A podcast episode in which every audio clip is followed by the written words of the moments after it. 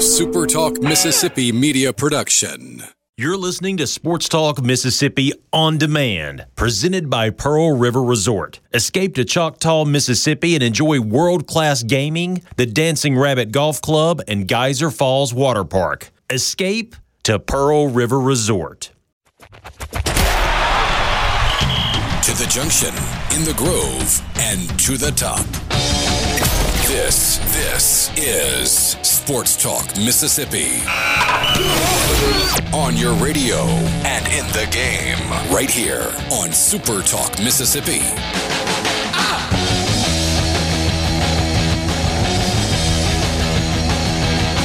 Good Monday afternoon, Sports Talk Mississippi, new week. Glad to have you along for the ride. Richard Cross, Michael Borky, Brian Hadad, and Brian Scott Rippey. Sports Talk, streaming online at supertalk.fm. If you ever miss anything, you can go back and catch the podcast in which uh, you can get the entire show in a slightly condensed version. And of course, it's always streaming online at supertalk.fm. You can go to the on demand section and listen at your convenience as well. Uh, good to be back. A couple of days off for me on Thursday and uh, and Friday, and uh, get to spend a little bit of time with the family. So uh, all good there, boys. What's up, Borky? How are you? I'm doing well, uh, even though uh, a strange day yesterday, to, to say the least. And I know we're going to spend a lot of time on it.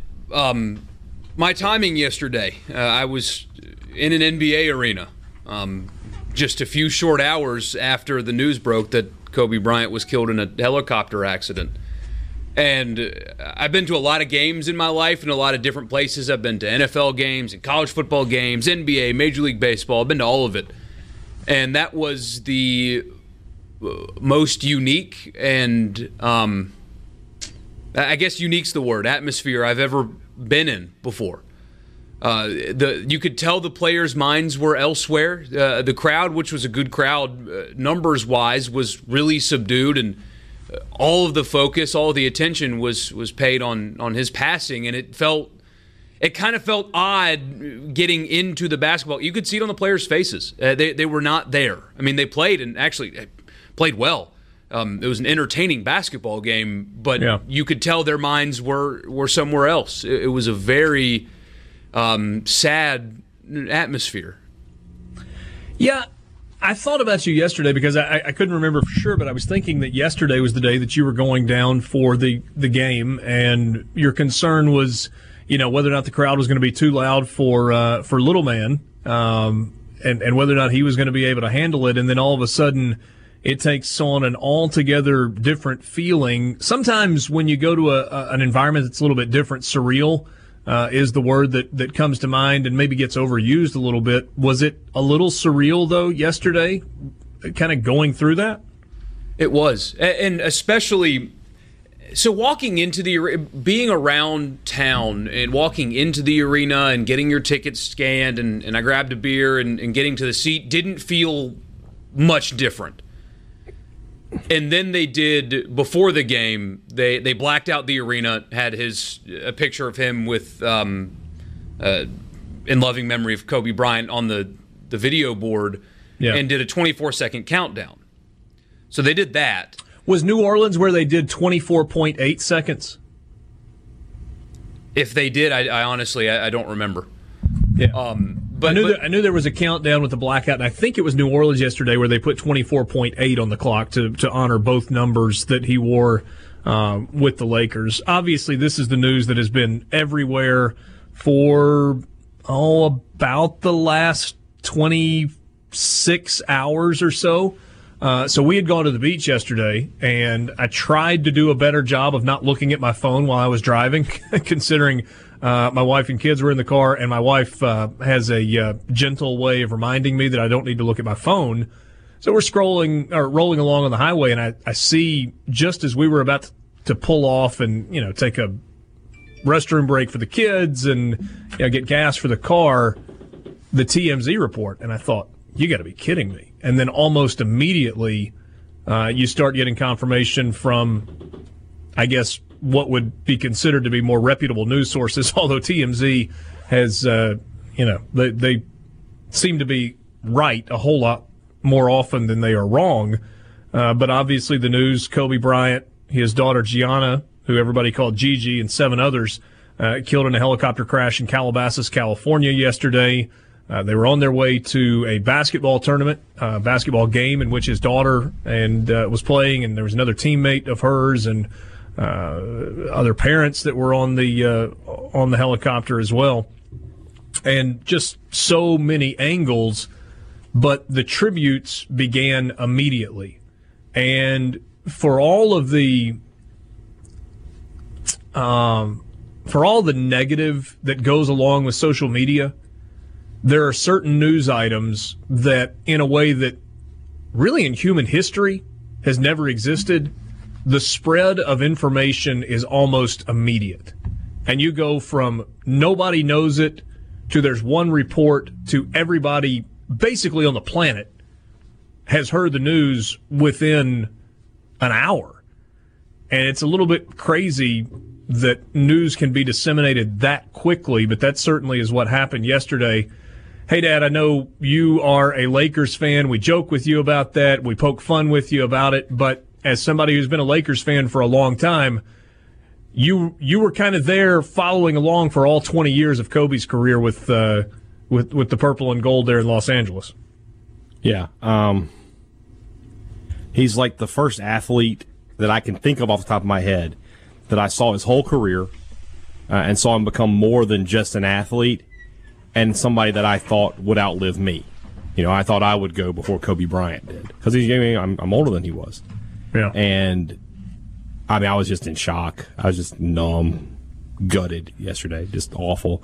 Um, you know, I had to go to cover the uh, the MSU Ole Miss women's basketball game, and uh, I was in the uh, the media room. Everybody's eating, and I, I, just I couldn't take it. Everybody's talking and going. I just couldn't take it. So I went downstairs and I got the, I sat on press row by myself for like an hour and a half, just looking at stuff on Twitter and looking at videos of Kobe and stuff. And uh, you know, covered the game and sort of got through that. I, I remember walking off the court, and I, I guess I looked sad and somebody stopped me and they were just like, "You look so you look so defeated. What's wrong?" And I told them I was like, "I'm a massive Lakers fan, and this, this just gutted me." And, she, and they were like, "Oh my god, I'm so sorry. I'm so sorry. I didn't know. I didn't know." Yeah. And yeah, I mean, you know, I mean, I never met Kobe Bryant, but he was a huge part of my life, and uh, yeah, it, it hurt for sure.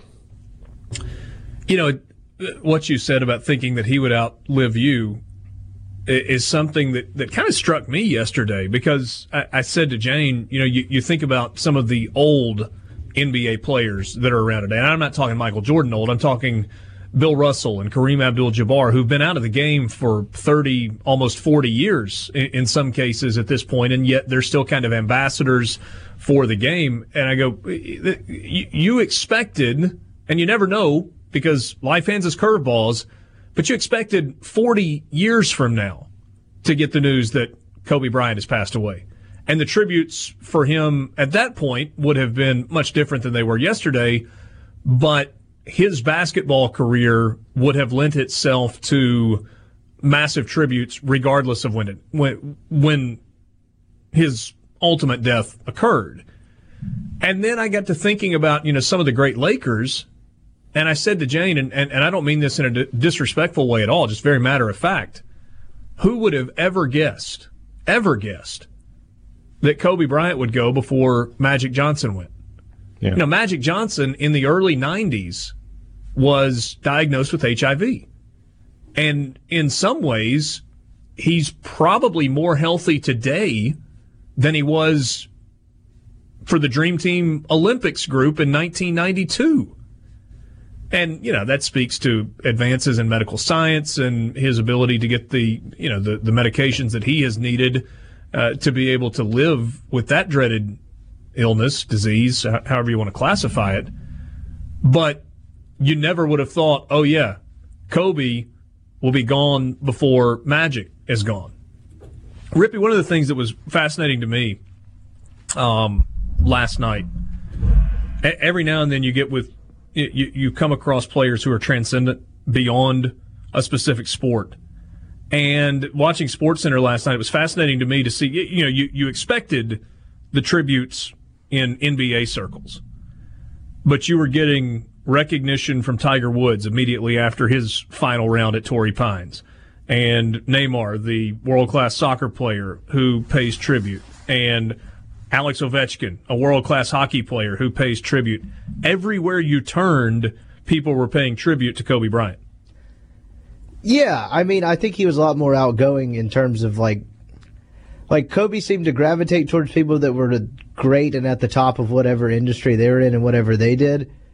And it's like, I mean, that's you don't always get that with all basketball players or all superstars in general. I mean, like, no one really even knows who Kawhi Leonard is. You don't know hardly about him. He doesn't speak two, three words hardly together that actually, like, give you any light on who he is. And Kobe was probably completely the opposite in that sense. So he always he was very outgoing, seemed to gravitate and want to help people both at the top. Because like a lot of the people he met were people that had had you know devastating injuries, and him reaching out and them becoming friends over that as he helped them through rehab and stuff like that. So pretty outgoing guy that had friends in a lot of circles, not just in basketball. Because this is such a big sports story uh, globally, not just even in the United States and certainly not just in California, but globally, we'll spend some time on it this afternoon. And we're going to try and come at it from a little bit different angle than maybe uh, some other places do. Coming up next on the Farm Bureau phone line, we'll be joined by Joe Kleine, former Arkansas Razorback, who was the sixth pick of the 1985 NBA draft and spent a short time in Kobe's rookie season as a teammate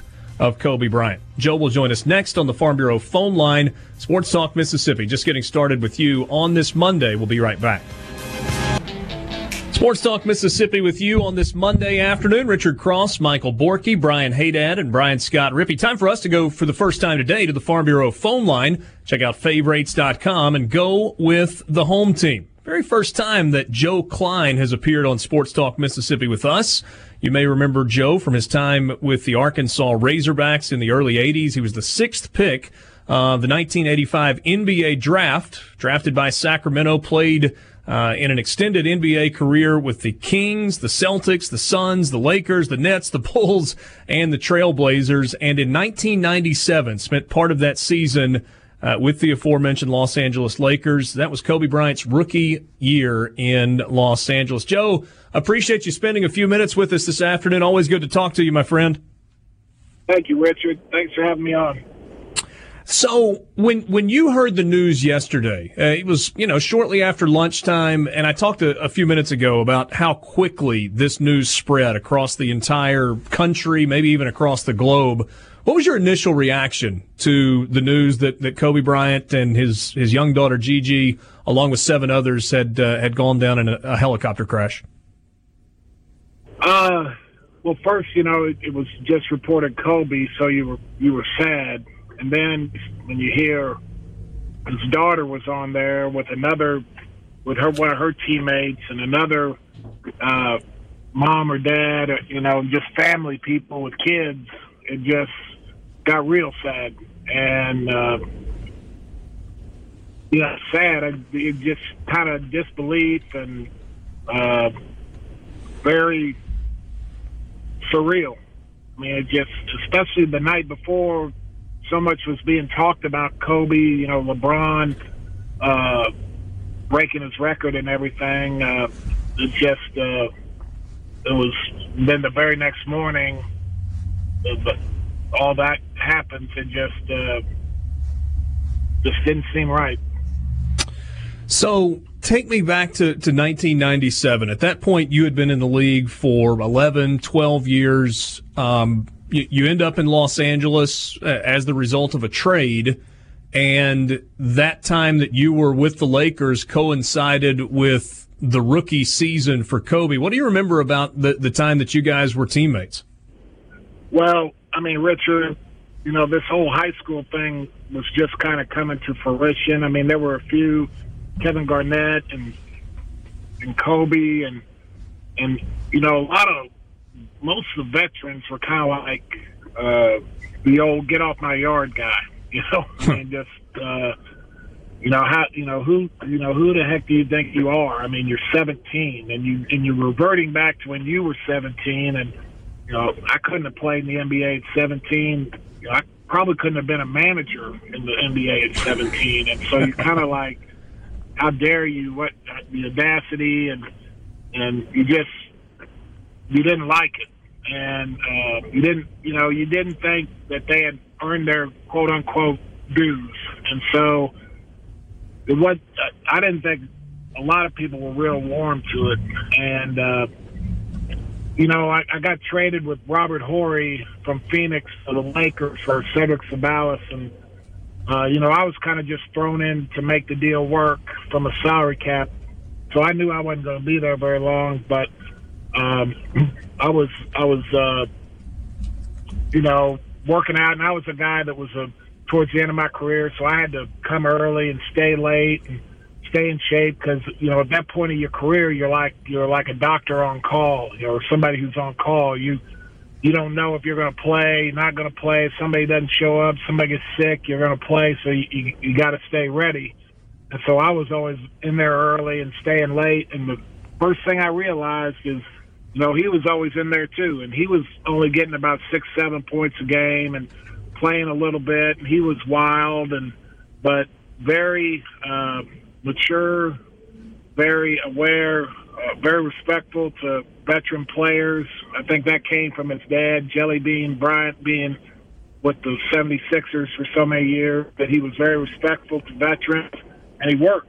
You know, and I remember going home with my wife, and you know, you know, because when you, you know you tell you talk to your wife about everything, and you know, she had heard me, you know you know, these damn high school kids, rah, rah, rah, rah, rah, rah, you know, and she was like, well, how's this Kobe kid? And I remember looking at her going, you know what, he's, he's going to be all right. I mean, the kid really works and uh, he's on time and he listens and he's respectful. And I, you know, and nobody knew he was going to be what he became.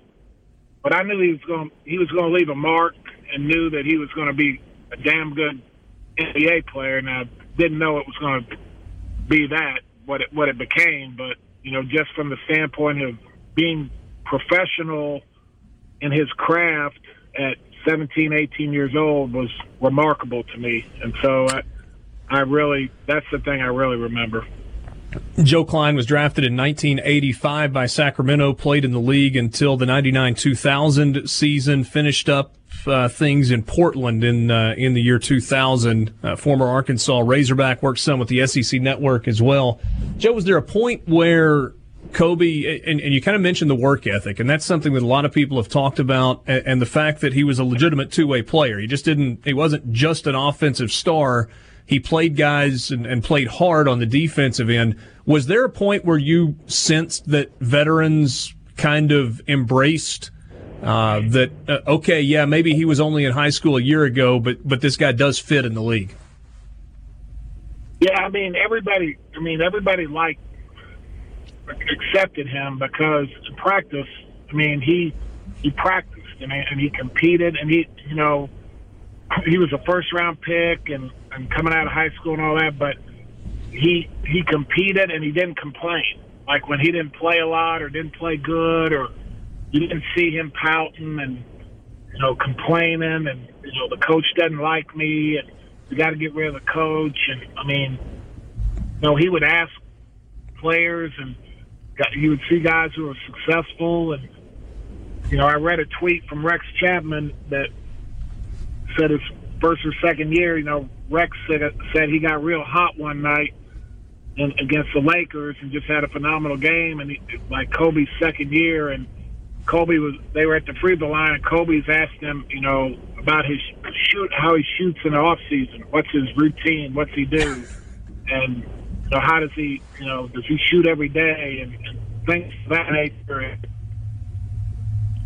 was digging and looking, and, and he like you said a minute ago, he was competitive. I mean, that's the thing that he didn't just want to score points. I mean, he wanted to beat you, and that that's the, that's the Michael Jordan gene. That's the Larry Bird gene. You know, the the greats of all time. That they didn't. Bill Russell. You know, they just didn't want to score and have a good game. They wanted to shut you down and beat you, and that that's that competitive fire that so many great players don't have. They'll have the jumping and the and the and the length and the speed and the athletic ability and so on and so forth. But when it comes down to the pure competitive fire that just burns inside and keeps you up at night when you lose and keeps you up at night and drives you to work, you know, not a lot of guys have combination of both, and he was one of them, sure. Joe, only a couple of minutes left. Uh, Joe Kleine visiting with us on the Farm Bureau phone line. Check out favorites.com and go with the home team. I, I heard this last night. Um, I, I, don't remember where. So many people have talked about this, but it, it was a fascinating take to me that you don't have to be proclaimed the greatest of all time. But if you're in the conversation, like, like if I can say, okay, maybe Kobe Bryant wasn't the greatest of all time, but he's in the conversation, then that's enough. Does that make sense to you? That, that maybe we oh, can't oh, say definitively it was MJ or Kobe or Kareem or Wilt Chamberlain, but if you're part of that conversation, then then you did it. No doubt, and I mean everybody's had, eh, you've had it. Everybody in your studio at one time or another has had the MJ Kobe conversation. You know, sure. everybody's had it and that says enough. I mean, the old guys like me, when when you can make an argument for Kobe over MJ, and an intelligent person has, with reason, has to sit there and go, you know, you got a point there. You, yeah, you got a point there.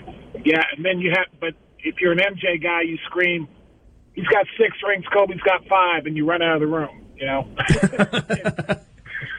but I mean, if you're in that, like you said, I mean, I mean, when when you're in the conversation with Michael, you're there. No question about that. Joe, really appreciate you spending a few minutes of time and kind of lending some perspective. Uh, there are not many guys that can say that they had a locker next to Kobe Bryant in the NBA. You certainly are one of them. Uh, thanks so much for a little bit of time this afternoon. Thank you, Richard. Good luck with everything. Hope to see you soon. Absolutely. We'll see you soon, my friend. That's Joe Kleine. He's done some work with the SEC Network over the last couple of years as a college basketball analyst. Long NBA career. Drafted in the first round of the 1985 draft by the uh, Sacramento Kings. Spent part of that 1997 season as a, uh, a teammate of Kobe Bryant. And uh, you heard Joe talking about it, uh, just like many, many others have as well.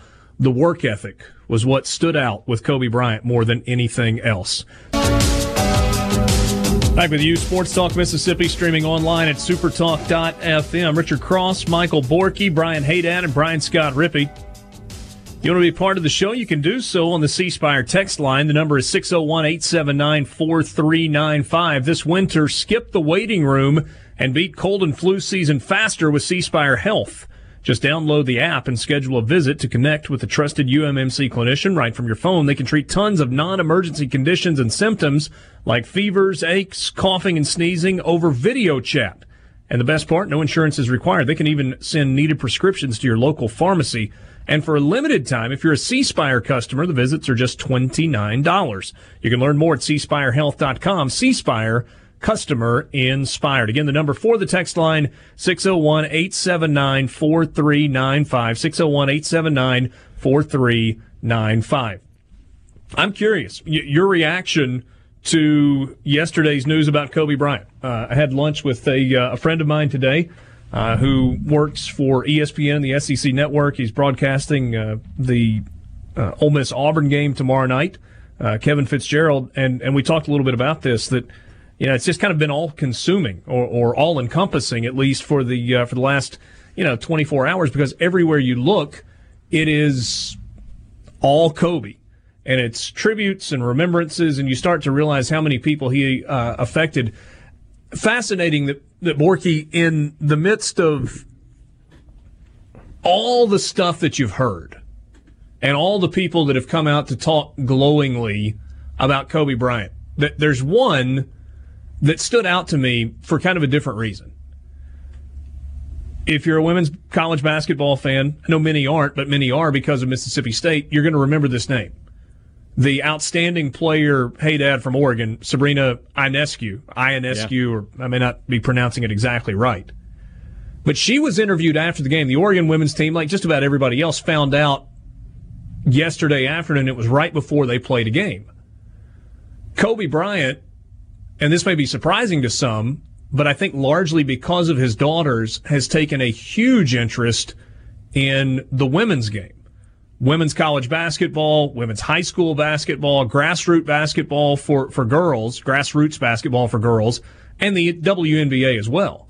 And has developed a lot of relationships. And Sabrina Ionescu talked about the friendship Like not a mentorship or uh, this is a guy that gave me some advice, but the friendship he had developed, she had developed with Kobe Bryant over the last couple of years, and the support that he had been to her.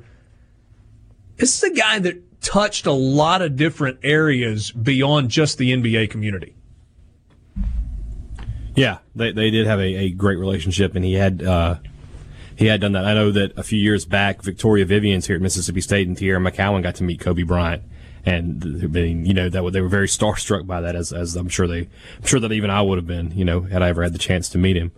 Um, and you know, like I said, it goes back to his daughter, who he was basically, from what I can tell, grooming to to carry on a, another basketball legacy of, of, his name and you know, she had already uh, built a relationship with Gio, Geno Auriemma at UConn and was sort of, you know, uh, smitten with that program and, and, you know, had thoughts of, you know, maybe one day being able to play. I was, I, I would, you know, I, I was aware of that before yesterday, and I, I was wondering if we were ever to have a day where Kobe Bryant made an official visit to Mississippi State to see Vic Schaefer and, and, and company, if, if his daughter was that big of a prospect, which it looked like she was going to be, uh, yeah. uh, even at that young age. So the, the, the daughter, you know, people go, man, you know, and I get that. It's, you know, it's part of life. But as a father, man, I can't imagine what those final seconds were. I keep thinking about that, Richard. I keep thinking like, you do everything you can to keep your, your children safe. And then there's a moment, and it, he may have only had 10 or 15 seconds where he was, on his mind was, I'm going to die, and so is my little girl. And that is the most horrifying thought I, I can possibly imagine. How hard, I mean, like I said, I don't know how long he had for that but he had to have a second or two, and that that it, it just kills me, man. Yeah, that's it's well said, and and it's tough. Yeah. Um, I went back and eh, you you can find it online if you're so inclined. The air traffic control audio with. Ooh no no no no. Well, but but it's not it's not graphic at all. Mm-hmm. And you, you don't hear, you know, the, the final seconds or the final minute b- before it crashes because the helicopter lost radar communication. Mm-hmm. And, and it's about a four and a half minute clip, and they may have edited out a little bit, but I don't think there was a lot that was, well, there was because there was time elapsed. But they pieced together all the communication. And the thing that is, is fascinating to me is okay. You, have heard the, the news from the Los Angeles uh, County Police Department that they grounded their helicopters because of low visibility yesterday, but everything sounds routine in the communication between the pilot and air traffic control, and they start out in communication with um, the Orange County Airport, John Wayne, and then they pass that along to uh, the Van Nuys air traffic control, and then there's a, a, a, third air traffic control. Southern California is how it was labeled, um, where they, they pass off for for the final leg of the journey, and that's when they lose communication, and it's evident that obviously something uh, bad has happened. But all there there was no nervous communication. There was no indication that something was wrong with the helicopter or that there was pilot error or any of these things were hap- happening. And the National Transportation Security, uh, NTSB. I've got the, the words wrong. The NTSB will take a long time going through their investigation and hopefully, you know, for the sake of closure, will at some point be able to know exactly what happened. But you don't know that from the immediate reaction. You know, the conditions were not great for flying in Southern California yesterday. Um, but it sounded as if there was nothing uh, that was out of the, the ordinary uh, when you listen to that. Um, you want to be a part of the uh, of the conversation, you can on the C Spire text line 601 879 4395. Darren, I, I, get what you're you're trying to do, I think. And I, will mention this, but it may not be exactly in the vein that you want it mentioned. We're obviously talking about Kobe Bryant. It's a massive global story yesterday. And you point out that there was a deadly helicopter crash yesterday that killed 30 Marines and a sailor. If the point that you're trying to make is we should be talking about that as well, okay, valid point. But that doesn't mean that we shouldn't be talking about the biggest story in sports and news. And if you have a question as to whether or not it's the biggest story in sports or news, I would point you to nine o'clock last night. I, had it on ESPN, and they had this ongoing tribute to Kobe Bryant. And then the screen went to black with kind of a, a, a memorial page, if you will. And then it came back. And the only time I can remember this happening was during a simulcast of an NFL playoff game where it was on ABC and on ESPN. But last night you had an hour long special that was a simulcast, ABC and ESPN, hosted by uh, Robin Roberts with Michael Strahan and Tom Rinaldi. And they did an interview with Jerry West and uh, you know, an interview with Michael Wilbon and a couple of other things. That's how big a story this was. That this was not an ESPN story last night, it was an ABC story. And Borky, maybe the, the most fascinating thing to me, and, and Jane asked me uh, about this at one point, she's like, why do they keep mentioning China? And there were a lot of people that pointed out, Jerry West maybe chief among them, that Kobe Bryant was not an American superstar. He was a global superstar. And that the fans in China specifically and Asia more generally were unbelievably drawn to Kobe Bryant. It's hard to fathom uh, the the international popularity, and um, I, he was my generation. Um, I think it was Lonzo Ball yesterday said that he's our generation's Jordan. See, I wasn't old enough uh, to really get to appreciate and watch and see Michael Jordan. I think his last title was was, was it '99. Um, I was seven, so I don't remember that. But Kobe Bryant's last title was 2010.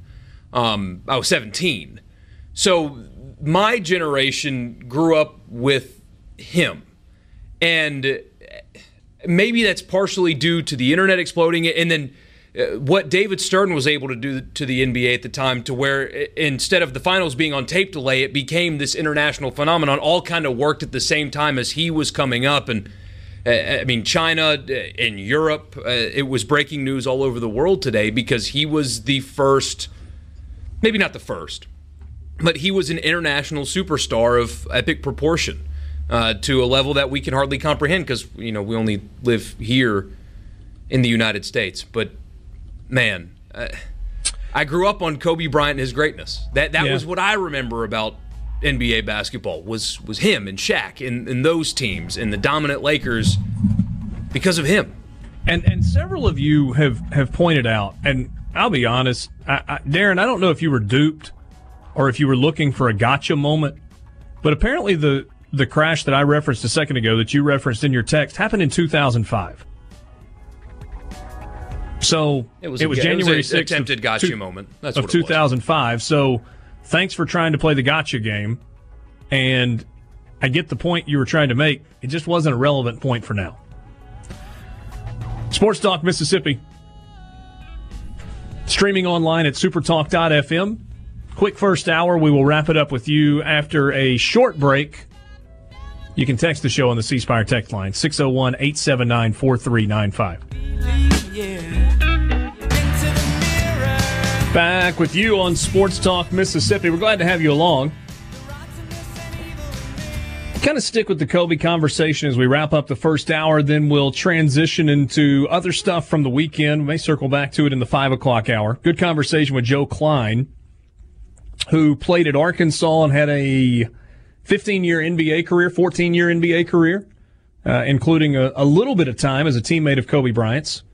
We will uh, we'll play that for you again coming up a little bit later this afternoon in the five o'clock hour. In uh, in case you missed it, you can be a part of the conversation on the C Spire text line 601 879 4395. 601 879 4395. Um, some of the tributes that you saw in the uh, in the NBA last night. What what did they what do they mean? How moving did you think they were? And to, to me, the initial opening tip of the game, and I think it was in the game between Houston and San Antonio. Was it Houston and San Antonio, uh, Antonio yesterday? Yes, it was. So the opening tip, uh, Fred Van uh, Fred VanVleet gets the ball, dribbles it into the front court. It was the Raptors and the Spurs. Uh, so VanVleet takes the opening tip, dribbles it into the front court, and then dribbles out the entire 24 second shot clock. And it takes a moment for everybody to kind of realize what's happening. And then San, San Antonio does the exact same thing. And Borky, you witnessed that also happen in New Orleans yesterday. Maybe not that specifically, but a 24 second tribute. Well, they did to, both. So they did the a pregame uh, silent 24 second clock rundown, and then they had player introductions, and then did the opening tip. And both Lonzo Ball and Kemba Walker uh, held possessions for 24 seconds, and then they really actually started the game. And uh, we were driving down when the news broke, and I, I didn't get emotional. I mean, I was very sad. It's a sad moment, but I didn't. You know how you you get a different feeling. I didn't get the pit of my stomach feeling until that happened. I don't know why that was what what hit me because you could see it on the players' faces. I mean, three of the guys on the court played for the Lakers last season. Um, another one was a teammate of his somewhere in an Olympic, um, one of the Olympic situations way back in the day, um, or one of the coaches. I mean, they all had some kind of connection to him one way or another, and seeing it on their faces as they were standing there, supposed to play a basketball game, for some reason, that's when it hit me because I saw I was watching a bunch of kids, and that's what some of these guys are 19, 20 year olds who spent their entire life working hours a day, every single day, with him in mind. Modeled their games after him. A couple of the players after the game said they modeled their jump shot after him. So, such a big part of their life, their idol, why they're on the court right then. And a few hours before, they learned that they lost him. It was that's what it, when it finally hit me, and I, I got a little emotional watching uh, Kemba and Ball let the 24 seconds go out while a game was going on. Hmm. What was the arena like? Was it quiet while that was happening, or was there cheering? Was there chanting? What was it like? It was quiet for the first 24 second runoff because I think people kind of were figuring out what was going on. And then the second one, it was just a standing ovation, and then chants of Kobe, Kobe were, were resonating through the arena. But all day long. It, it was very subdued and in a, a, sad atmosphere. Um, everybody there was just their minds were elsewhere. Yeah. Um, Pat sends us a message on the Sports Talk Mississippi Twitter feed. He said, "Think this quote from Kobe separates the great athletes in sports from the good ones." It's a quote where he said, "I was blessed with a lot of talent, but I worked like I had none." And I was watching an interview that Kobe had done with um, uh, Alex Rodriguez and is it B- Big Cat or PFT or one of the, one of the guys from Pardon My Take. Who, who am I thinking about? Big Cat. Big Cat. And in it, he talked about, you know, they, they asked him about the, the reputation for not being a great teammate. And he talked about some of what Phil Jackson had said in one of his books. But then he said, look, he said, I'm getting older in my career and I don't feel great, but we play a back to back. You better be taped and ready to go at practice the next day. Because guess what? I am. And I've been doing this for 15 years or 18 years or 20 years, however long it is. And oh, by the way, I also have already worked out for two hours and gotten shots up before practice started.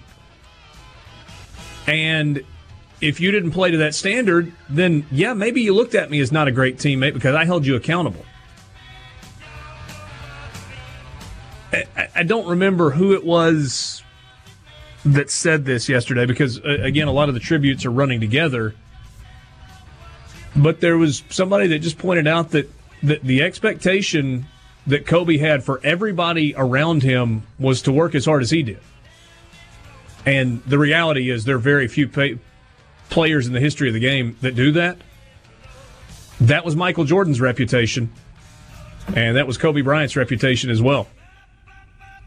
Sports Talk Mississippi streaming online with you at supertalk.fm. We are back after this, hour number two coming up. What keeps the planet spinning? Sports Talk Mississippi with you Monday afternoon. Glad to have you along for the start of a new week. Richard Cross, Michael Borky, Brian Hadad, and Brian Scott Rippey. You can text the show on the C Spire text line 601 879 4395. This winter, skip the waiting room and beat cold and flu season faster with C Spire Health. Just download the app and schedule a visit to connect with a trusted UMMC clinician right from your phone. Learn more at cspirehealth.com. We uh, really spent the entire first hour talking about uh, Kobe Bryant. I'm sure it's a conversation that will come up more as we move throughout the show this afternoon, but uh, some other stuff to get to from the weekend. And uh, we will push winners and losers back for one segment. We'll get to winners and losers uh, coming up about 15 minutes or so from right now. We'll get your winners and losers from the weekend as well coming up uh, a little bit later. Let's talk about some games from the weekend. As Mississippi State was playing in the Big 12 SEC Challenge, they were in Oklahoma City, not Norman, but Oklahoma City to take on the Oklahoma Sooners. Ole Miss was on the road on Saturday as well. Off to an 0 6 start in SEC play. The Rebels were an underdog in Athens, Georgia. And Ole Miss got the win. Let's kind of go in order of when these games were played. Mississippi State had an earlier tip off, so we'll start with the Bulldogs. A loss on Saturday, Hadad. And, you know, I think the thing that probably jumps out the most is the fact that Reggie Perry was not the Reggie Perry that we've seen over the last couple of weeks. No, I got into uh, early foul trouble. Um, and then got a technical foul there in the first half for uh, some unkind words to the official. We'll, we'll say mm-hmm. that. And uh, had do you know what he said? No, I don't. I, I, didn't. I didn't catch what he said. I just know that there was uh, some words that weren't fit for radio use for a family okay. show like this. Yeah. Uh, but that said, obviously didn't get much contribution. Didn't have any points in the first half. Uh, the second half, you know, State was down. I think as many in the first half as 15. They cut it to eight at the uh, the break. And then they got into a good rhythm in the second half because Perry was a little bit bigger part of the offense. Um, started making some shots, actually grabbed a one point lead, but could not hold it. Um, and then uh, for the second time this year, and it's really sort of interesting to me that this season is sort of swung on two buzzer beaters. Uh, one at one that State gave up, and then one that State couldn't hit. You know, State gets both of those games. We're talking about this team a, a lot different light. Yeah. I think it was a big missed opportunity for MSU. That they jumped to 48 in the net rankings with a loss. So it tells you that had they gotten the win, they might have really, you know, put themselves in a much better position. But as it is now, uh, you know, every game is going to be crucial for Mississippi State. They're still in search of that quadrant one win on the resume. They have another opportunity to get one uh, tomorrow at Florida, but they only have a few opportunities left. They really, I think, need one for their resume. In terms of starters, only two players in double digits. Uh, Robert Woodard, the second, had 15 points. DJ Stewart had 12 points in the ball game. Tyson Carter, 14 points again off the bench and was pretty efficient. Five of eight shooting, two of four from behind the arc. Made both of his free throws. Had a couple of turnovers in the game, but uh, also had a couple of steals. Pulled down three rebounds. So a pretty good game all the way around for Tyson Carter. Mississippi State though, five of 15 from behind the arc. Uh, just 38% from the field. And I think you make a good point. I mean, this is an Oklahoma team that's okay.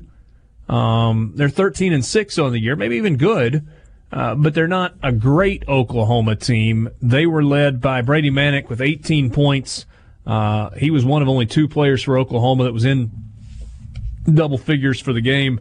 Uh, numbers pretty comparable, to be perfectly honest, when you look at shooting percentages and you know how it all played out. I think the disappointing thing, or, or at least one of the disappointing things, Hadad, is there was so much momentum for Mississippi State going into this ball game. They had the uh, the three wins in a row. Uh, they blew out Missouri at home, uh, and really going back to the LSU game where they lose on a buzzer beater, and it's a disappointing loss. But they had blown out Missouri, blown out Georgia, gotten an, an impressive seven point win against Arkansas and it was all, almost like there was an opportunity to validate all of those things, but then not able to close it out. I didn't love the last possession of the game. Thought they no. uh, allowed a little bit too much time to go off. Didn't attack the rim when there was an opportunity to maybe do that to try and draw a foul, get to the free throw line. Settled for a contested jump shot. It was a high arcing shot. Took a long time to get to the rim. It was a high rebound, and then the putback, which didn't go in, wouldn't have mattered anyway because time had, has expi- had expired Mississippi State, though, didn't have a timeout left at the end, couldn't draw up a play. You still, though, would love to see somebody step up and understand the situation and understand maybe what the highest percentage opportunity is to potentially get yourself into a spot to win. Especially the guy who had the ball in his hands, Robert Woodard, who we both know has the athleticism and the ability to get to the rim.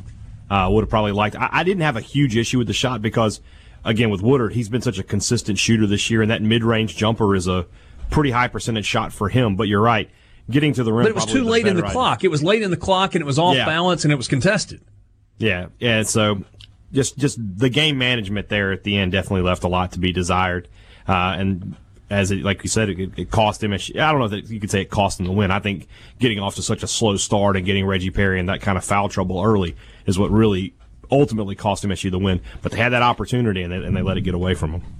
For what it's worth, Joe Lunardi on the 27th of January has Mississippi State as the fourth of the first four out. So you've got last four buys, the last four in, which are the teams that would play in those elimination games in Dayton, and then the first four out. The first four out currently are Rhode Island, Alabama, Virginia Tech, and then Mississippi State. So the Bulldogs certainly in a spot where they can play themselves into the tournament yeah. field, but there's not a ton of margin for error either. There's no margin for error. Almost it feels like it feels like the games that states favored the rest of the way they're going to need to get, and you would like to see them steal one of these remaining quadrant one wins at Florida, at Kentucky, at Arkansas. Those are all tough places to play, playing good teams. Uh, but if they can find a way to win one of those games and then just handle their business the rest of the way, they'll they'll be in on, on Selection Sunday. But if they slip up anywhere, especially one of those quadrant three games they have left, you know they they play Ole Miss at home. Uh, they get, they have uh, A and M at home. Or I'm sorry, they're A and M on the road. They have South Carolina and Vanderbilt at home. A slip yeah. up in any one of those games, it, it's probably going to pop the bubble. South Carolina is the one out of that group that really scares you. I mean, obviously, Ole Miss rivalry game. We'll see if Ole Miss is able to kind of trend in the right direction down the stretch. Two of those games coming up uh, still yeah. for Mississippi State, but South Carolina is the one that that's a gritty team. They play pretty good defense. They're making some shots. They're healthier than they have been. That's the one that you you feel like you don't want to let that one bite you. For what it's worth, Joe Lunardi currently has five SEC teams in the field of 68. Uh, Rippey Ole Miss is not one of those teams, but Ole Miss basketball finally with something to feel good about after a win on the road against Georgia, seventy to sixty. They were a six, six and a half point underdog in that ball game. Outscored Georgia by six in the first half, by four in the second half, and had three different players score in double figures. Tyree led the way with twenty. Khadim Sy though with sixteen points, and then fourteen from KJ Buffin. Yeah, which was really the I guess, formula for them to win, and the what has been lacking in the last couple of weeks among a myriad of other t- things, depending on the game. But yeah, Sy played pretty well. He got solid contributions from Buffin, 28 minutes. He had a little bit of foul trouble in the first half, and looked like they found something with a little bit of a smaller lineup where they played Williams, Shuler, and Tyree together. So I think Georgia stinks, but this was a good win for them, and I imagine it had to feel pretty good given you know they hadn't won a game in the since you know December. Yeah, and so I imagine just getting off the hook. They did play well and uh, for long stretches of that game, so I imagine just giving that probably makes them feel pretty good going forward. Going into that game, Ole Miss was nine and nine and zero and five in SEC play. They get the win, so they're back over five hundred. Kind of get off the schneid in conference play. Now one and five with Auburn coming to the Pavilion tomorrow night. A little interesting to see this Ole Miss team, who has been willing to take, you know, it's sometimes bad and contested threes. Only nine three point attempts in the game, and they make five of them Shooting was better. Rebels shot 52% from the field, 56% from behind the arc, and hit 13 of 17 free throws. And 38 points in the paint. They made it a you know they made a decision to get to the rim and get better baskets, and that's exactly what they did. And also, 18 offensive rebounds will help. I have some trouble understanding what's going on with Georgia because that's a pretty talented team. Excuse me, Ole Miss allowed 18 offensive rebounds. I had that backwards. Okay, and still was able to win. Yes. Anthony Edwards is a lottery pick, but he's not playing at a real consistent level. Uh, Sahvir Wheeler, their point guard, is explosive, but he's undersized. Rayshaun Hammonds, there, there's no way that that guy in 30 minutes should only give you four points. Just doesn't make sense. There are five ESPN top 100 players on that Georgia roster. I don't understand how they're one and five in league play. Makes Crean throwing his inherited players last year under the bus seem a little more ironic. It does. You mean they do? They You're right. Top hundred players, and they're still not any good. Maybe it wasn't the old guys' problems. Sports Talk Mississippi, winners and losers from the weekend. What did you see that you like? What did you see that you didn't like? We will get to that next. It's a Monday tradition on Sports Talk Mississippi, winners and losers.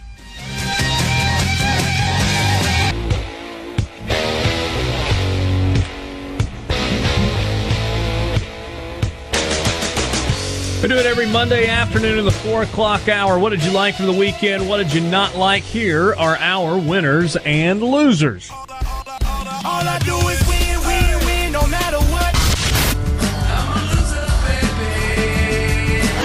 We got winners. We got losers. Americans love a winner and will not tolerate a loser. Winner never win. And a winner never quit. Winners and losers from the weekend. We'll start on the fun side. On the positive side, Rippey, give me a winner.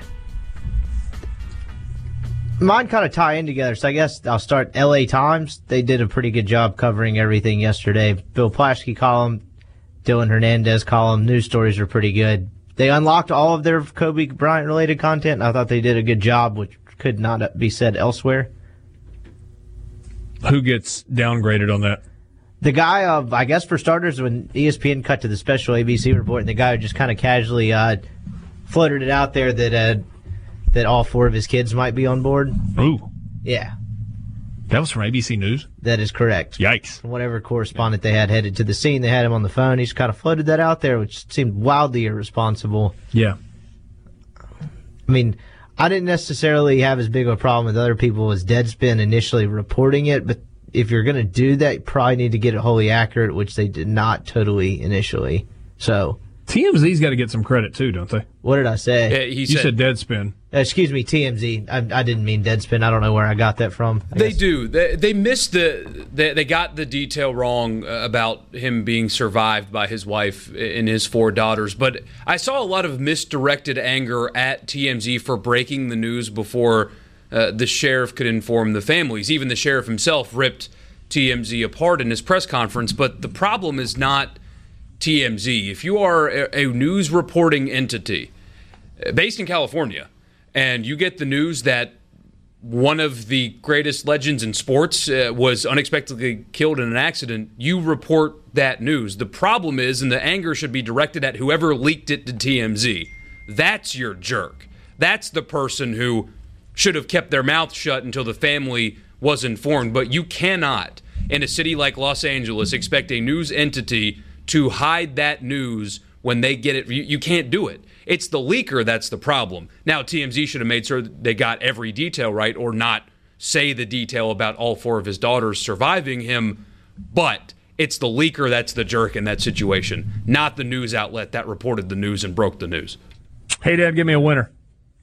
Uh, Baylor basketball, you know, number one team in the nation, was an underdog to Florida uh, on Saturday. And, Was that a mean, I little bit of a head scratcher for you? huge head scratcher because Florida hasn't been playing that well. Uh, and then they just went down there and, and you know pretty much dominated the game, won by double digits. weren't never were never in any real trouble down there. Uh, I thought it was odd that Baylor went to number one in a week where Gonzaga didn't lose, uh, but they, they they they are a good good basketball team and. You know how how deep a run can they make? I don't know. It's always tough for me to wrap my head around in a team like Baylor making a deep run when I my, my head just wants to say Duke, Kansas, Gonzaga sometimes but they're very, very good, and uh, they're they're going to be trouble in March. You know, I mentioned earlier um, Joe Lunardi's bracketology. Currently, his four number one seeds Baylor, Kansas, Gonzaga, San Diego State. That's and his next, in terms of next, Seton Hall. yeah, A little bit different kind of year in college basketball. it is. Borky, what about a winner? Um, Zion's career is getting off to the start that it could not be better, possibly. Uh, he's averaging 19 and 8 on 66% from the field and only playing 24 minutes a game. Uh, he is everything that you hoped he would as long as he stays healthy. Um, pretty good for a fat guy. Not bad. Although even you can admit that probably would be better off playing at about 270 than 295. Yeah, but what what blows my mind is people are like surprised that he's not in game shape yet. He spent four months not able to walk as he was rehabbing from knee surgery. I mean, what do you think this guy's going to be able to roll out here and play 38 minutes a night? Uh, come on, uh, the start's been really good. He's explosive. He's athletic. Um, eh, you put a guard on him uh, to try to combat his quickness, and he's too strong. You put a big on him to try to combat his size, and he's too quick. I mean, he's tough to defend. Um, defense still needs some work. He looks lost on that end. However, 19 and 8 on 24 ish minutes a night, that'll play. Not bad. Um, Benito Jones apparently made himself some money at the uh, Senior Bowl. In fact, two defensive linemen for Ole Miss, pretty good reviews. I have no idea what the outcome of the actual Senior Bowl game was. Don't know, don't care. That's not what really the Senior Bowl is about. It's about the five days leading up to that game where every NFL team has got evaluators there, multiple evaluators there. And apparently, the job that Benito Jones and Josiah Coatney did in workouts uh, leading up to the Senior Bowl and getting to visit with teams and do some interviews and have people get to know them and then perform at a high level in those situations. Uh, good for both of those guys. Hard workers that have been good players and looks like they are on their way to uh, maybe better contracts than initially was in, uh, expected when the NFL team rolls around. I'm not knocking anybody else. I just read about those two guys uh, in specific. So uh, pretty cool stuff there for those guys. Any other winners that we need to get out there before we transition to losers? Uh, I would give Mississippi State women's basketball a winner on the on this weekend, especially you know after why, the, the why is they- that? Hadad. Well, I, mean, I, I, I would. You can even go back to Thursday and the way they played in that fourth quarter against Vanderbilt. The way they bounced back after losing that South Carolina game. They got two good wins. They thoroughly dominated Ole Miss. And those two programs right now, they're they're not really even in the same. They're just they're just not the same. There's a huge gulf between them. And I'm Ole Miss. yeah, I that, know that's going- not an inflammatory statement that you just made. yeah, I'm, I'm not. I'm not trolling when I say that. Um, Ole Miss, you know, obviously they're they're recruiting better, and that they're going to turn that around. I, I like Coach Yo. I think she's a good coach, and but it's just a, a wide gulf right now. And State, you know, was just they they they played a bad team, and they completely and totally manhandled them, which is what they needed to do. They didn't drop in the polls as a result of their loss. They're still ninth in the nation. Good stuff. There you go. Any other winners? You're not going Mark Leishman for winning at Torrey Pines in the fog? No, but I do have a golf related golf related one. Okay. No, it's not a winner. Okay. How about some losers? Bryson DeChambeau got put on the clock on ten and then shot uh, like six over on the back nine and bogeyed his last four holes, but he's not a habitual offender apparently. you, you think they, get- that got in his head?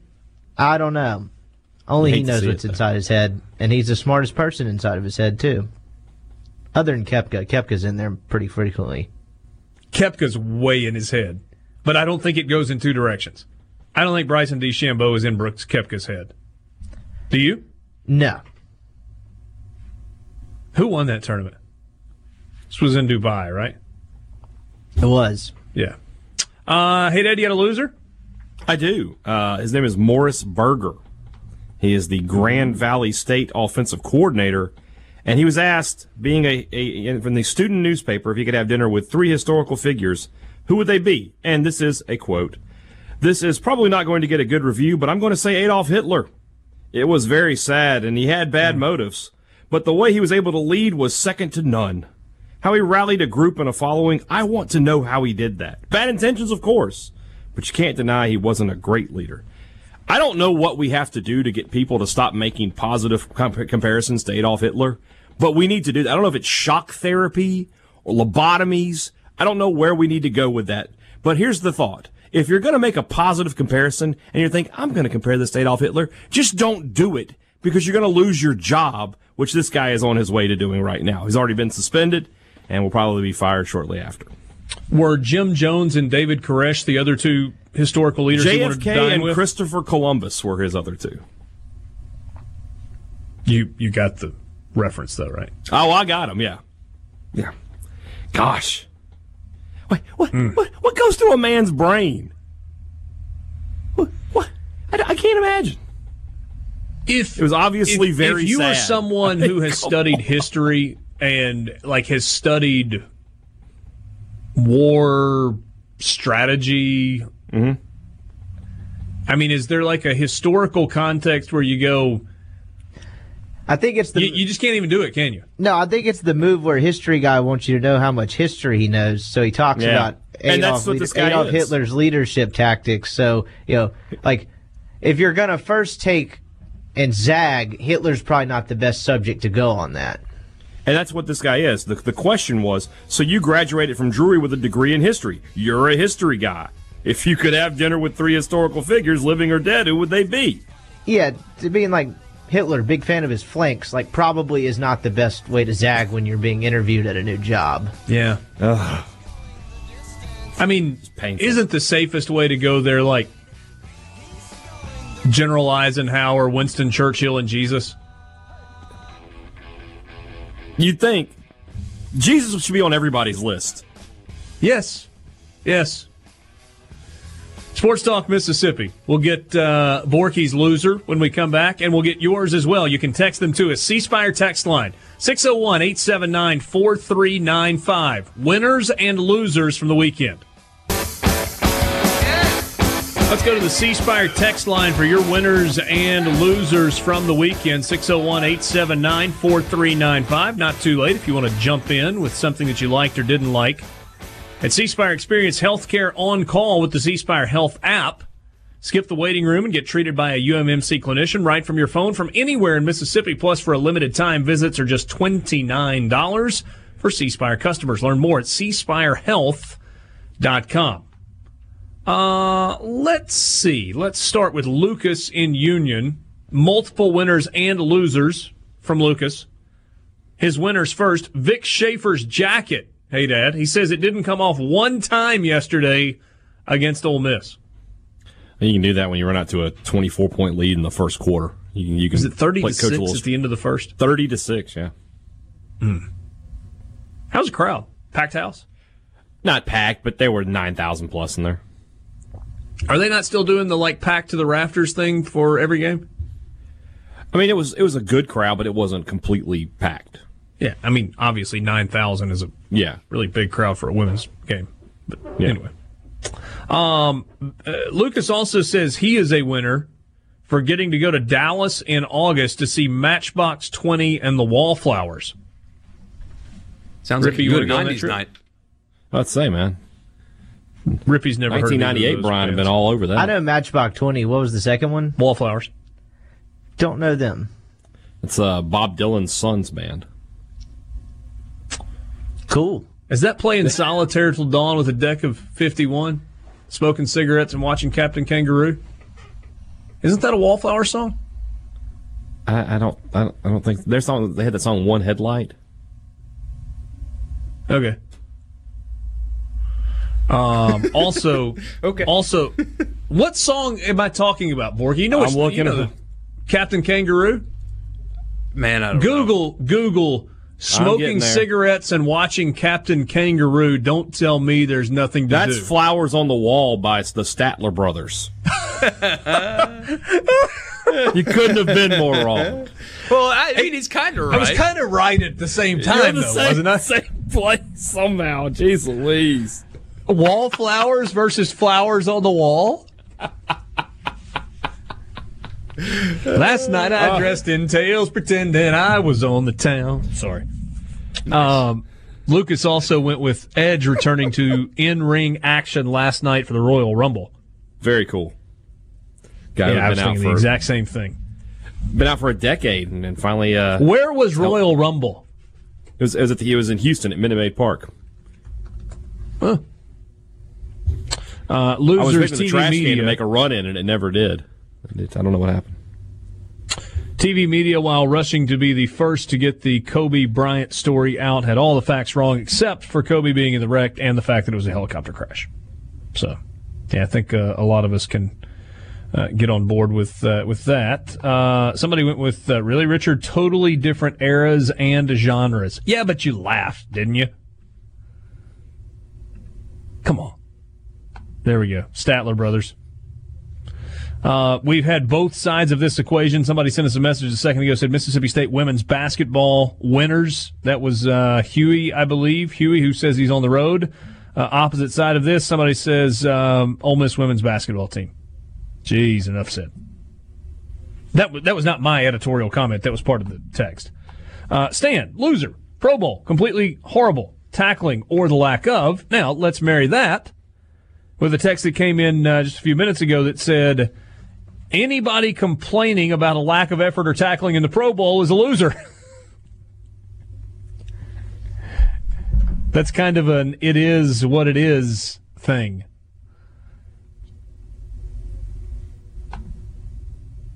They should just turn it into something else. The game itself is dumb. It's a hard watch. Why don't And you go it's- like uh, seven on seven and let like the linemen like hell, I don't know, throw dodgeballs at people while it's going. Well, they did that. Creative. On Saturday, they had a dodgeball competition. Russell Wilson was on one team. There were a bunch of guys on the other team. And Okay, how about combine the two? Just any All Star game that features Kirk Cousins is not an All Star game. winner, Evan Weaver. Dang, Torquay. Jeez. outstanding Cal linebacker at the Senior Bowl. Met him at FanFest on Friday. After finding out I was a diehard Reb, he asked me if I was excited about Kiffin. I told him very excited. He said Ole Miss fans should be. Classy young man walked. And Evan Weaver just made another tackle at Vaught Hemingway Stadium. What do you have? 20? 21? Something like that. I, that. That was the kid that didn't appreciate. Like he said, Corral had a lot to say or something. Yeah. But yeah. Yeah. I, I had somebody tell me after the game, I really wasn't that impressed with him. He had 22 tackles. What do you mean you weren't impressed with him? Oh, well, he was just in the right place at the right time. That's what Hello? tackling is. Hello, McFly. I want to meet somebody who makes tackles when they're in the wrong place at the wrong time. Because sign that guy up. Keith and Yeah, I was all the way across he, the field, but I still I still tackled him. says he totally agrees with the Cousins comment. Will and you poor, I sat down yesterday to watch the Pro Bowl, but as meaningless as it was before yesterday's news, it was impossible to care about after 2.30. There we go. Um, okay. So that's good enough. Those are your winners and losers from the weekend. Let's just go to a question that came on the text line. Hey, Dad. Yes. Uh, what's the word on the Stanford quarterback? And that's not like, is he healthy? Who's David Shaw going to start? I think the question is, is KJ Costello going to take snaps for the Mississippi State football Bulldogs next year? I think that's what the question is about. Yeah, visited this week. Everything I've heard was that it was a very positive visit, uh, Yeah. but I think State would have liked to have gotten a, a commitment already, uh, and obviously they have not. So uh, as Who else is in out, the game? If if if Costello's not committed by this weekend, State's supposed to be bringing in Chase Br- Chase Brice uh, from Clemson as a grad transfer possibility. Okay. So we'll see what happens between now and then. But if if I would imagine that if Costello is committed by Friday, then Chase Brice will get on that plane. But if he does, if he's not, then we'll see him on campus uh, this weekend. Who, who else is in the mix for KJ Costello? Uh I, off the top of my head, I don't know. I know that LSU has been mentioned. I I believe um, oh somebody in Texas was mentioned, and it wasn't Texas though, obviously. But it, there's been some there's been some some decent Power Five uh, options for him, from what I can tell. Cue up the doesn't really matter who they bring in to play quarterback. Regardless, they'll throw for 5,000 yards. That take is up Yeah, there. but you, you'd rather have a guy throw for five thousand yards with maybe thirty and ten as opposed to you know twenty five and twenty. So It's a good point. Uh, Richard has met his quota of 70s and 80s references. that's like a fifties reference, man. you, you were your parents may not have been dating when that song was a hit. Wait, when did that song come out? Now, now you're, once again, making me look it up. Flowers on the wall. It- That song Okay, so the out- original was 1966. Yes, okay, that's the original that the Statler brothers did, but that song was out there just a few years ago. Apparently, that was in the year 2000 with Eric Heatherly, which I guess a few years ago is now two decades ago. It's true. Jeez, I'm getting old. Might as well own it, right? Yeah. Well, you're about to One be more quick- 40, right? Shut up, Borky. That's it. One more quick winner. I, I agree with this decision. The NBA has announced they will postpone tomorrow night's uh, Lakers Clippers game. Guess they're going to give uh, everybody an extra day to mourn. Did you see? I, I saw earlier that tickets for that game were already five times what they were yesterday on StubHub, and StubHub had announced that they were going to donate all the proceeds from the sales of tickets uh, for that do some sort of particular game now. Yeah. to the uh, Kobe and Vanessa Brown Family Foundation. Sorry, Vanessa Bryant. Brown. Someone made a really good point. They were like, you know, Kobe didn't just play for the Lakers; he was an employee. So, like, people knew him, secretaries and and administrative assistants and the guys in the mailroom. They knew Kobe Bryant. So, that whole organization is mourning today. The Lakers have not made any kind of official statement yet. I don't necessarily. I saw I saw people on their like Twitter account like like chastising them for that, and it's like actually contrary They- to popular belief, And you're allowed they to on the grieve plane when without. the news broke too? Yeah, yeah, they were. But to Hadad's point, like contrary to popular belief, you were allowed to grieve without posting on the internet about how much true. you're grieving. There was and a- so, but to your point, Hadad, it affects so many people. It's not just as simple as like, I mean. Like it affects everyone in the organization from the top down. I can't imagine how many people in there he knew. It's probably pretty rough. And then I read in the LA Times news story to where if you actually read that Jeanie Buss, a lot of the high-ranking Lakers officials spent time with Bryant's family yesterday instead of, you know, I don't know, sitting on Twitter. Like, Yeah. There was a, a fake tweet that went around that looked like the Lakers official account. A couple of people I follow retweeted it. They got duped. And it said Kobe Bryant had died at, from causes of a helicopter accident. And I, I remember seeing that and thinking, wow, that is poorly worded for the official tweet from the Lakers. And then I realized it wasn't the Lakers. Yeah. I actually don't have a problem at all with the official No, Twitter account grieve, of the man. Lakers not having made a statement. no, take your time. Absolutely. Uh, Jason says winners, everyone who shed tears over the news yesterday. Losers, those that didn't, particularly lo- those that tied politics. That one time there was a negative story about him or used news of an Army helicopter crashing five years ago to justify being heartless losers. Off the top rope, Jason. Sports Talk Mississippi. Let's talk some college baseball next.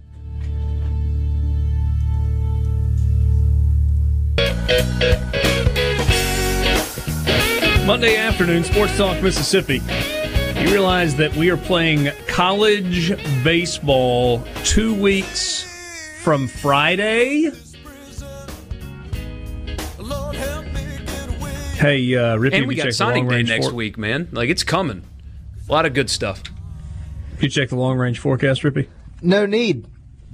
Not when you know it's going to be 70 and sunny, right? That's a good point. It's a great point. Baseball America has released their preseason All American teams. Borky, I love what you put here. And believe it or not, it looks like the SEC is going to be really good. I know that's as shocking to you as it is me. First team All America. Two infielders, two outfielders, and four starting pitchers from the Southeastern Conference. Austin Martin at third base, Vanderbilt. Casey Martin at shortstop, Arkansas. Daniel Cabrera, outfielder, LSU.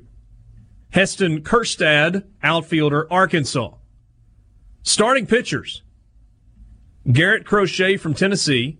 JT Ginn from Mississippi State, Emerson Hancock from Asa uh, from Georgia, and Asa Lacey from Texas A&M. All right, let me press pause here just for a second.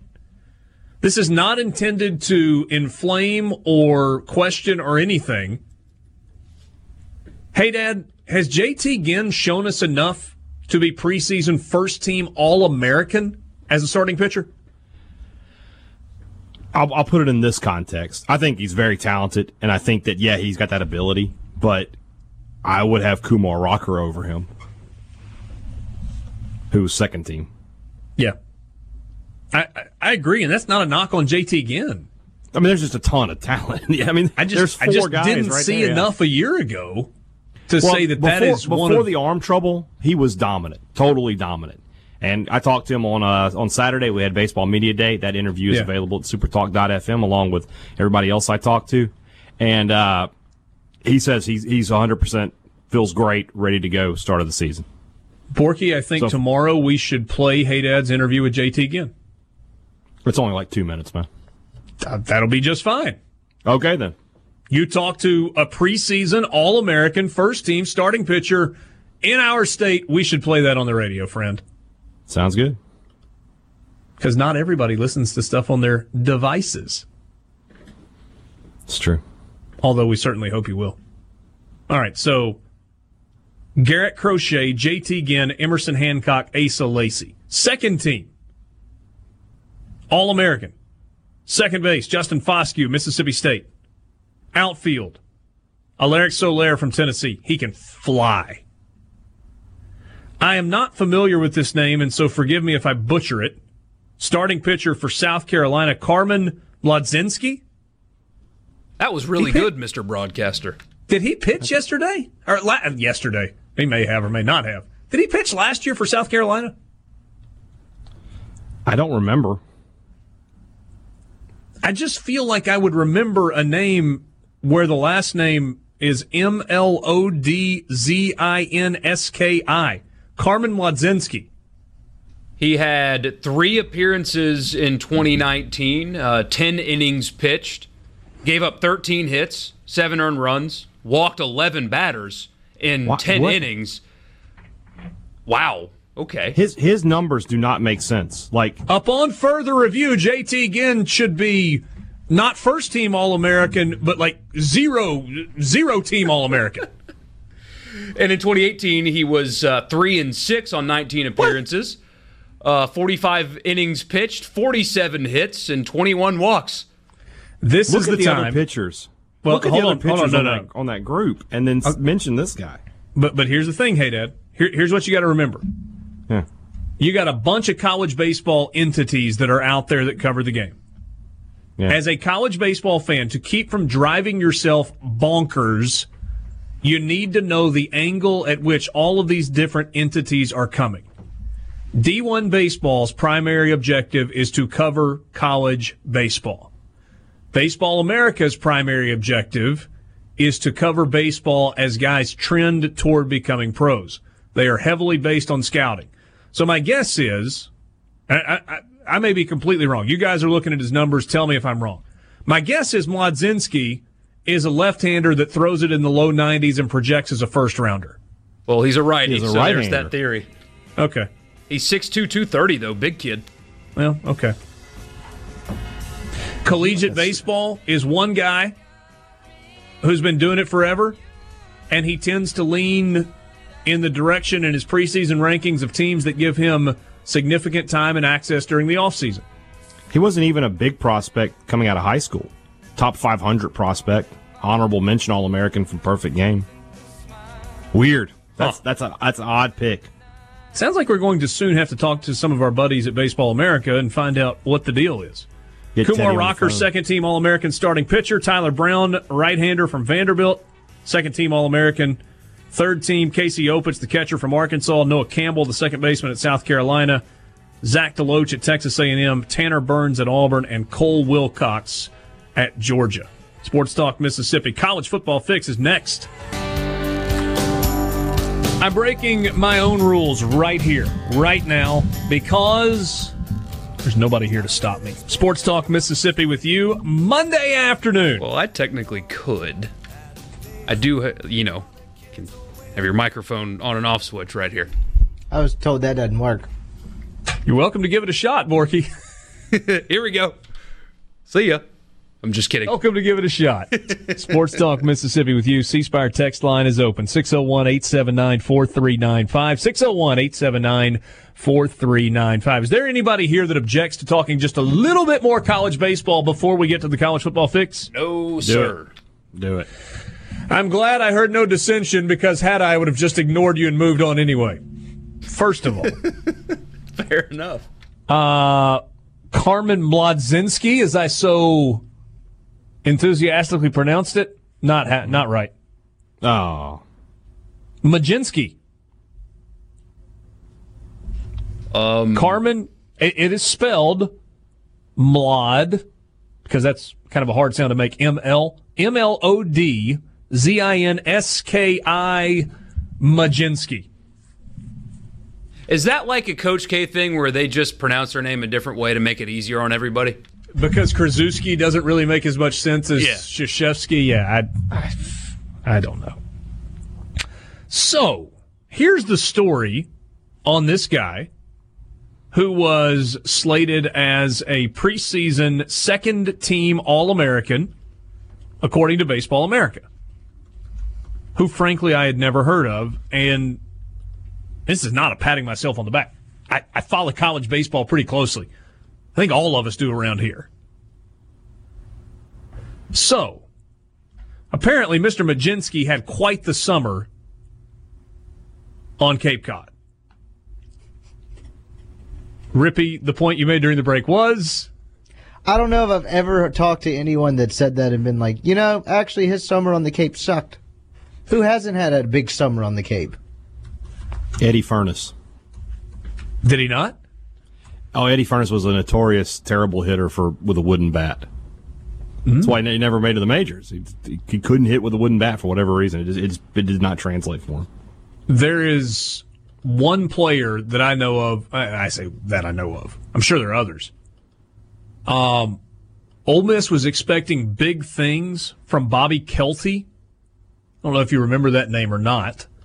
He had played one season at Ole Miss. He made it to the bigs. I think as a sophomore, went to the Cape, hit like 420 that summer, got drafted, never came back to school, or, or, or maybe he signed as a free agent. I don't know what the deal was. But never came back to school and got to the bigs. I think it was the Oakland A's first, and I don't know how long it lasted.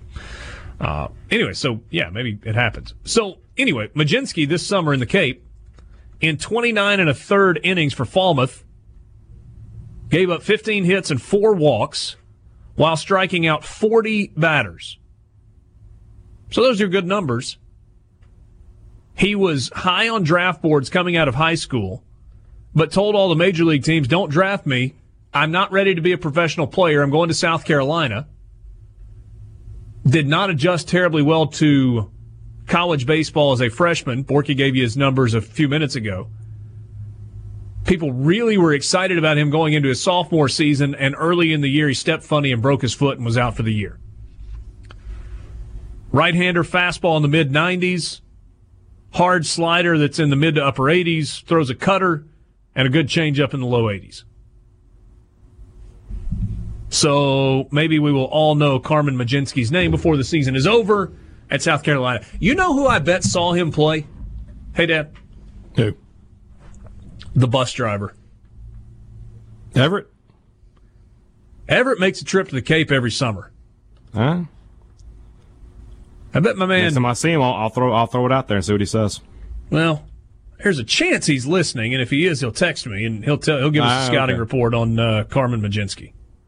We'll see. Um, this college baseball season. This sounds hyperbolic because the SEC is really good every year. But are we looking? Is it possible that there is a different level of good in the Southeastern Conference this year than even we've been used to seeing? Is it the Vanderbilt- arms that, that you're thinking? Because everything that I've read and heard and listened to a podcast, even they all talk about the the front end starting arms in the SEC may be the best it's ever been. You got four first team All Americans and t- two more second teamers. Okay, you can't disagree. There might be there might be five or six, maybe seven or eight if you don't just talk about this particular draft year. Like if you say just period. But I'm going to say six to seven first round arms in the SEC on Friday nights this year. Hancock might be the number one pick in the next draft, and then the one after that, Rocker will probably be the number one pick. Well, Rocker will be a junior next year. Is it? Uh, he's a freshman last year, wasn't he? He, this past year he was a freshman. He's a sophomore this year. I think Right, he's a that's birthday kid. So you think he's draft he's eligible this year? About to see. Emerson Hancock's draft eligible this year, right? Right. Rocker is not. He turned 20 in November. Okay. So so just kind of thinking through. Well, okay, let's do it this way. So Vanderbilt has got a first team, or they've got two second team All Americans on their pitching staff. Kumar Rocker is a starter, Tyler Brown is a reliever. Plus, they've got a first team All American at third base. That roster is loaded. Everybody that's put out a preseason prediction has Vanderbilt as either number one or number two. Arkansas has probably the best combination of position players. Like, if you wanted to just pull two players off of one team, regardless of position, everyday players, they got nobody can pull a better two going into the year than Arkansas can with Casey Martin and Heston Kjerstad. LSU was down a little bit last year. The expectation is they bounce back. I don't know if they bounce back as high and as quickly as everybody else wants to, uh, believes they are. Auburn is top 20 in everybody's poll. Yeah. Georgia is top 10 in everybody's po- poll. And they have got dudes on the mound. Emerson anybody- Hancock and Cole Wilcox. Is anybody more solid up the middle than Mississippi State with Foscue, Westburg, and Rowdey Jordan now in center?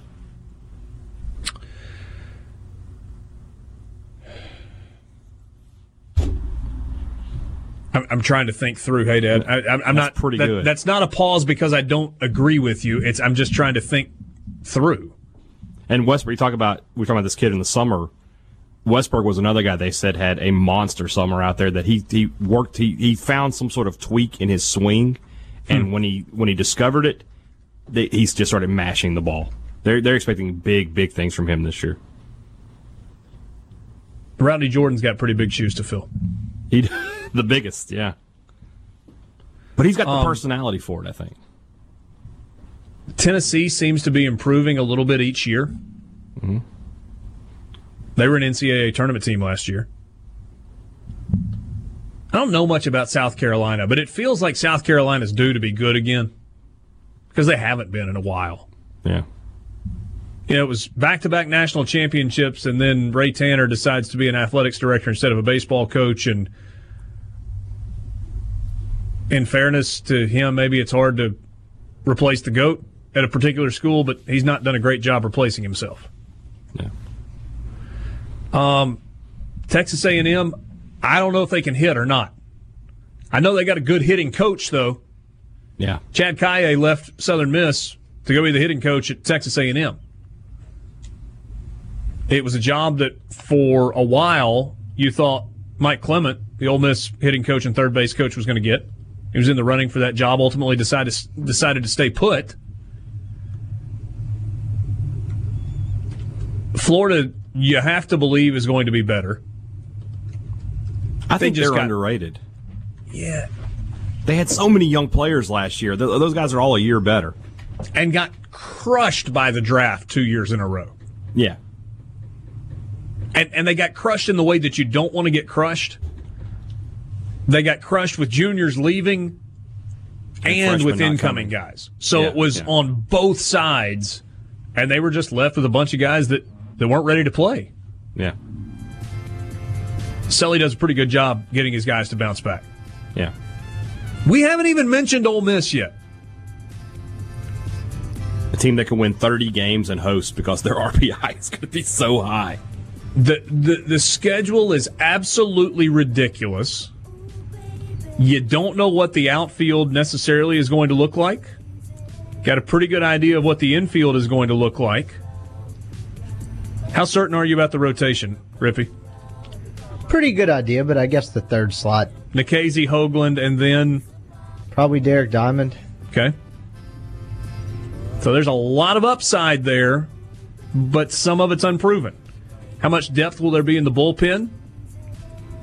Got to replace a lot offensively.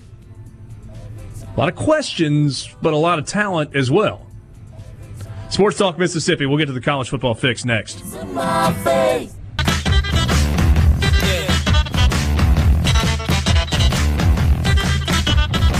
I, I'm not sure what's wrong. Something broke, broken. Something is broken with this long-term forecast. I don't know if it's a computer glitch or what, but the AccuWeather long-term forecast for Thursday, February 13th shows a high of 53, a low of 33, and a chance for snow.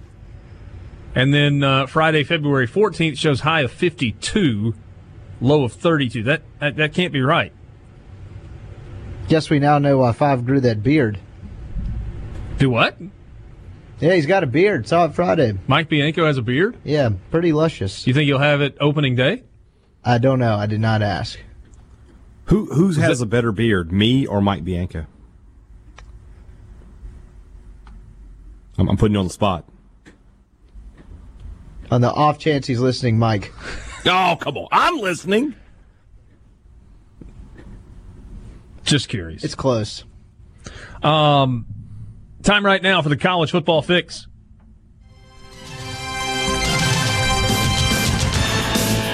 College football fix is driven by Ford and your local Mississippi Ford dealers. Don't forget in January, they're focused on Ford SUVs that perform like sport utility vehicles are supposed to form, drive, uh, perform. Drive a Ford, drive it like a Ford, a Ford SUV, that is. You can check out uh, the SUVs, whether it's the Explorer or the Expedition or the Escape at your local Mississippi Ford dealers. News out of Baton Rouge. What do you guys make of this?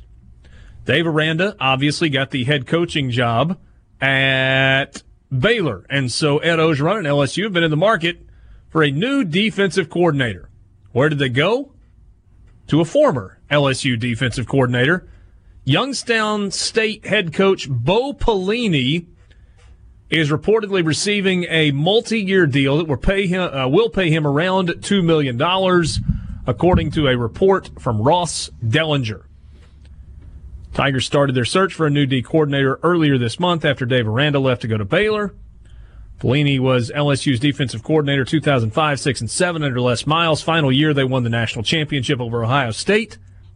Left LSU to become the head coach at Nebraska. 68 and 27 over seven years, um, but didn't win enough to satisfy Nebraska fans on top of, well, some off the field stuff that just got him in trouble. Saying stuff that he shouldn't have said, being overly negative, some stuff that got caught on tape and whatnot. So Nebraska let him go, and he's been at uh, Youngstown State ever since. Past five years, 33 and 28 as a head coach there. Borky, were you going to say something? I was just going to say, go Penguins. The Youngstown State Fighting Penguins. Um, that means the return of the faux Pelini Twitter account to SEC country. Man, he's not been as active lately. He's just, it's a shame because he used to But be. that said, today he did change his name to Faux F E A U X Pelini. So maybe and he's on also the said hi. He he said hi at LSU football. He's back. Man, you want to talk? We've talked a lot about tests for Ed Orgeron, and I mean, clearly he's very different, winning the national championship. But you want to talk about a test of personality? Having those two guys in their past in the same room, uh, that's I could not imagine. It's pretty intense, isn't it? Oh my gosh! I mean, look, it may, maybe they're both rehabilitated, but hearing Ed Orgeron trying to calm down Bo Pelini, I mean, you could sell tickets to that. Just have a pay per view live feed of their defensive team meeting room. Hmm. I think I would be on board with watching that. I absolutely would. What do you make of the hire? It's a good hire. He's he's a good defensive coach. And, and LSU always has talent, so you just got to have a coach who can get those guys. You need to have your guys in the right place at the right time, obviously, because that's how you make tackles. But he, he's a good coach, solid, solid. It sh- there should be no drop off for LSU defensively. Obviously, we're waiting to see what happens with them all on offense. Do you think that ultimately Ed Orgeron is going to try to replace Joe Brady with the next Joe Brady? Or Didn't he you- lose that guy? Uh, There was talk, and I forget his name, and I, I feel like an idiot for doing so. But one of his analysts was people around there thought that he was Joe Brady 2.0, was going to get promoted to passing game coordinator, and they were going to keep on ticking. But he went to Baylor with Dave Aranda. But there are plenty of bright young offensive minds out Yeah. there. You just you know who who knew who Joe Brady was two seasons ago. I mean, they never heard of him. There, there's somebody like that right now, and if they put the research in, they'll find him. And again, talent's not an issue for them. They got to replace Joe Burrow, obviously, and that's a huge ask. But th- th- th- I have no doubt that they can still continue to be uh, as wide open as they were. Can they be as effective? That's that's the question. So Baylor's Joey McGuire, who some people internally wanted to get the head coaching job, is staying on with Dave Aranda. Um, that was a report from a few days ago. You think that'll work there? What? Dave Aranda. You think he's got a, a shot at keeping Baylor at the level that Matt Rhule brought them to quickly? You know, I don't know because we've never seen it with Dave Aranda as a head coach, but I'm really impressed with him when I hear him talk. I, I like his demeanor, and I think he's going to be successful. Is he going to be as successful as Matt Rhule? I, I don't know. I mean, Matt Rhule has been like the, the king of reclamation projects, but he, he he's never stayed at a place long enough to prove that it was something that would be sustainable over a long period of time. Baylor didn't have a great recruiting class coming in this year, although the staff that Dave Aranda's putting together has got some big time recruiters on it. Uh, Dennis Johnson, former LSU defensive line coach, is joining the staff there and is thought of very highly as a recruiter. Uh, LSU offensive analyst, I don't know if it's George or Jorge Munoz, I think is the guy you were talking That's about. That's the guy Borky. I'm talking about. Wide receivers coach, going to be on uh, the staff. And also Austin Thomas, most recently LSU and Texas A&M, or formerly of LSU and then most recently at Texas A&M, is going to be the general manager. He's going to run, run the recruiting operation and kind of run the the day to day operation of the football program. So Should that be We'll commonplace, do you think? Eh, it, it's, it was- be, it's becoming more commonplace. I mean, what does it hurt, right? It, it's basically a professional franchise with how much money it's bringing in and how important winning is, so you might as well run it like one. Yeah, I, I- think so. And I mean, that position has existed in multiple places. It just hasn't been called general manager. So we'll see. Time for the Pearl River Resort pick of the day, brought to you by the sports book at Timeout Lounge, the Golden Moon Casino in Philadelphia. If you're in the area, check them out. Today would have been a nice day to sneak out and play a little bit of golf. Blue skies, sunshine, not as cold. Dancing Rabbit, going to be great this spring. Just waiting on a little bit of warm weather. They're waiting on that 70 and sunshine, like we'll have for opening day of baseball season as well. Uh, if you're in the area, check them out. Sportsbook at Timeout Lounge and all that the Golden Moon Casino Pearl River Resort has got to offer. Kind of limited on your basketball options tonight. Let's go to the Big 12. So Oklahoma State is coming off a win on the road against Texas A&M in the Big 12 SEC Challenge. Kansas was able to hold on for dear life and beat Tennessee in their first game after the crazy incident. Silvio De Sousa, you know, or, De, or excuse me, De Sosa, if you look a little closely, had not been as big a part of the rotation as a lot of people thought. So Kansas on the road in the Big 12, a seven point favorite at Oklahoma State. Oklahoma State, what started league play 0 and 6, 0 and 5, or 0 and 6 in the Big 12? Let's say Kansas minus the seven tonight. Kind of raised your eyebrows there, Rippey. You don't love that?